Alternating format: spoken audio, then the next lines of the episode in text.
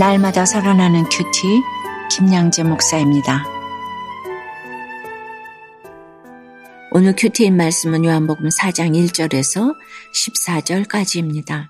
하나님 아버지, 영원히 목마르지 않는 물을 얻기를 원합니다. 말씀해 주시옵소서 듣겠습니다. 영원히 목마르지 않는 물을 얻기 위해서는 첫째 십자가를 길로 놓고 가야 합니다. 오늘 1절에 예수께서 제자를 삼고 세례를 베푸시는 것이 요한보다 많다 하는 말을 바리새인들이 들은 줄을 주께서 아신지라고 해요. 어제 3장 26절에서 세례 요한의 제자들도 그랬죠.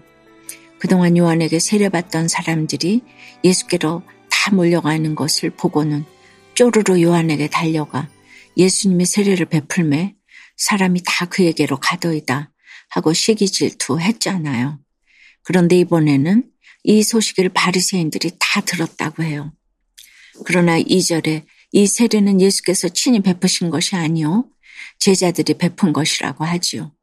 예수님이 세례를 준 것도 아닌데 예수님이 오해를 받기 시작한 것입니다. 그런데 지금 이런 상황을 주께서도 아신지라고 하는데 3절에 보니 그냥 유대를 떠나사 다시 갈릴리로 가실세라고 해요. 지금 오해를 받고 있는데 주님은 왜 아무런 대응도 하지 않으시고 유대를 떠나셨을까요? 변명해 봤자 알아들을 바리새인들이 아니지 않습니까? 그런데 또 왜 하필이면 갈릴리로 가기로 작정하셨을까요? 기왕이면 좀 편안한 곳으로 가시지. 갈릴리는 더 힘든 땅 아닙니까? 또 사절에 보니 그것도 모자라서 굳이 사마리아를 통과하여야 하겠는지라고 하시네요. 사마리아가 어떤 땅입니까? 유대인들로부터 이방 취급을 받고 천대받던 땅이지요. 그래서 당시 유대 사람들은 북쪽 지방으로 여행할 때 사마리아를 통과하는 것이 지름길이기는 해도 다들 요단 동편의 베레아 지역으로 돌아서 갔다고 해요. 그런데도 주님은 왜 굳이 사마리아를 통과하셨을까요? 갈 길이 급해서가 아닙니다. 십자가 길이 험한 길이니 그 길을 택하신 것이지요. 십자가를 놓고 가는 길은 억지로 붙들려 가는 길이 아닙니다. 순종이냐 불순종이냐를 내 의지로 선택해서 순종하기로 결단하고 가는 길입니다. 험하기는 해도 십자가를 놓고 가는 그 길이 곧 우리 인생의 지름길이기 때문입니다. 그러므로 내게 아무리 힘든 사건이 찾아와도 그럴수록 더 힘든 곳으로 가야 합니다. 그래야 문제가 해결됩니다. 십자가 험한 길이 문제 해결의 지름길입니다. 적용 질문입니다. 힘든 사건이 생기면 가장 먼저 찾아가는 곳은 어디입니까? 지금 내가 힘들수록 더 찾아가 섬겨야 할 지체는 누구입니까? 영원히 목마르지 않는 물을 얻기 위해서는 둘째, 우리를 구원해 주실 그리스도가 어떤 분인지 알아야 합니다. 5절에서 주님이 사마리아에 있는 수가라 하는 동네에 이르셨다고 해요. 그런데 사도 요한은 왜 굳이 6절에 때가 6시쯤 되었더라고 하며 시간까지 구체적으로 기록을 남겼을까요? 당시 6시라 하면 지금의 정오입니다. 한창 떼약볕이 내리쬐 시간이니 주님도 목이 마르셨겠죠. 그런데 사마리아 여인은 왜 하필 이 시간에 우물가로 왔을까요? 사람들이 가장 없는 시간, 즉 사람들의 눈을 피해서 물을 기리러 온 것이에요. 그런 자신에게 주님이 물을 좀 달라 하시니 얼마나 놀랐겠습니까? 그래서 대뜸 당신은 유대인으로서 어찌하여 사마리아 여자인 나에게 물을 달라 하나이까 합니다. 당시 유대인들이 사마리아인과는 일절 상종하지 않았으니 너무나 당연한 반응이지요. 게다가 11절에서 주여 하고 입으로는 주를 부르짖어도 밤낮 눈에 보이는 육적인 것만 구해왔으니 눈앞에 서 계신 예수님이 우리의 진정한 그리스도이신 줄 알지도 못합니다. 그러니 그 앞에서 그릇 타령을 하고 우물 깊은 탓을 하지요. 심지어 당신이 야곱보다 더 큰 자니까 하고 묻습니다. 그러나 이 천대받던 여인이 야곱을 알고 있는 것만 해도 어디입니까? 이것이 은혜의 시작입니다. 그러므로 14절에 내가 주는 물을 마시는 자는 영원히 목마르지 아니하리니 내가 주는 물은 그 속에서 영생하도록 솟아나는 샘물이 되리라는 축복을 누리게 됩니다. 그런데 여러분, 이 세상에서 영원히 목마르지 않는 물이 어디 있고 영생토록 솟아나는 샘물이 어디 있겠습니까?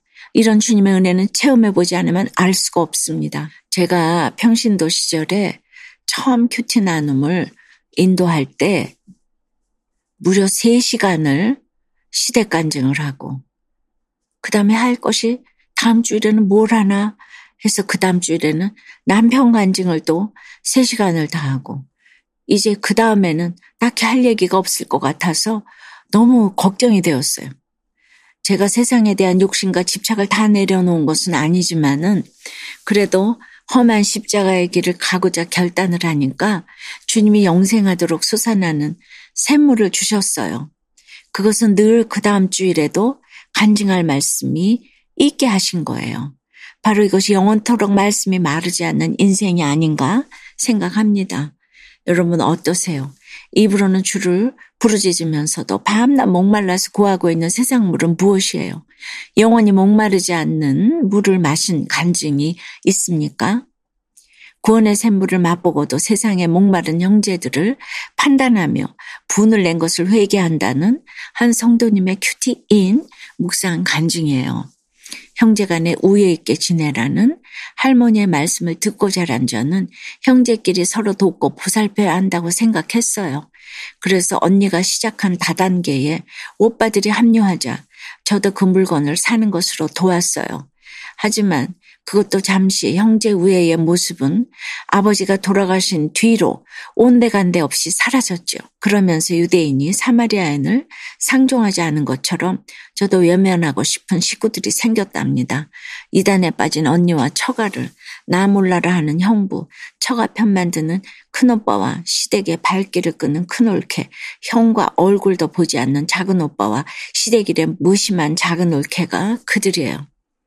그동안 저는 아들네와 살기 원하는 어머니를 혼자 드는 오빠들도 어머니의 돈을 갈취하고 병원비를 부풀리는 언니도 부끄럽고 수치스러워서 그저 그들을 판단하고 정죄하기 바빴어요. 이런 제게 주님은 오늘 14절 말씀처럼 영원히 목마르지 않는 물을 마시고 구원을 받았으면서도 어찌 형제들에게 그 물을 권하지 않느냐고 꾸짖으세요. 무엇보다 이단에 빠진 언니의 구원을 놓고 애통하며 기도하기보다 돈 문제로 나를 속였다는 사실에 분노하기만 한 저의 무정함을 회개합니다. 이제는 형제들의 구원을 위해 기도하며 주님이 가족으로 묶어주신 관계와 질서에 순종하겠습니다. 저의 적용은 설 명절 음식을 형제들과 나누며 근황을 묻고 전하겠습니다. 언니가 어머니의 병원비를 청구하면 의심하지 않고 보내겠습니다. 입니다. 가족에게 복음을 전하는 것이 참 힘들지요.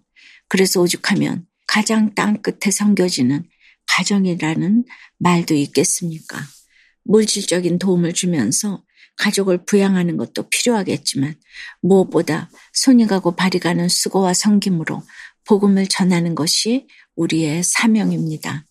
사랑하는 여러분, 사명의 인생을 통해 영원히 목마르지 않는 영생의 물을 반드시 얻고 많은 사람의 목을 적셔주는 영생하도록 솟아나는 샘물 인생을 살아가시기를 주님의 이름으로 축원합니다. 기도드립니다. 주님 날마다 이렇게 큐티할 때마다 영원히 목마르지 않는 생명의 말씀을 주시니 감사해요. 그 말씀대로 믿고 살고 누리며 영생하도록 솟아나는 샘물 인생을 살아가야 하는데 영원 구원에는 관심이 없고 사마리아 여자처럼 힘든 지체가 영생의 물을 기르러 와도 내 먹을 것, 내 누릴 것에 더 집착합니다. 용서해 주시옵소서. 주님, 참으로 우리 가운데 우물물이 마르는 것과 같은 고통과 고난으로 힘들어하는 성도님들이 많이 계십니다. 모든 문제에 해답되시는 주님이 영육간의 피로를 채워주실 줄 믿습니다. 오늘 한 여인을 통해 사마리아를 회복시키신 것처럼 가정마다 찾아오셔서 영원히 목마르지 않는 생명의 물, 영생하도록 솟아나는 샘물을 허락해 주시옵소서. 서로 정죄하지 아니하고 사랑할 수 있도록 지혜를 부어 주시옵소서. 예수 그리스도 이름으로 기도 주옵나이다. 아멘. 지금까지 우리들 교회 김양재 목사님이었습니다. 큐티에 도움받기 원하시는 분들은 큐티엠 홈페이지 qtm.or.kr 또는 유튜브에서 큐티엠을 검색하시면 도움받을 수 있습니다. 자세한 문의사항은 지역번호 031-705-5360번으로 문의하시기 바랍니다.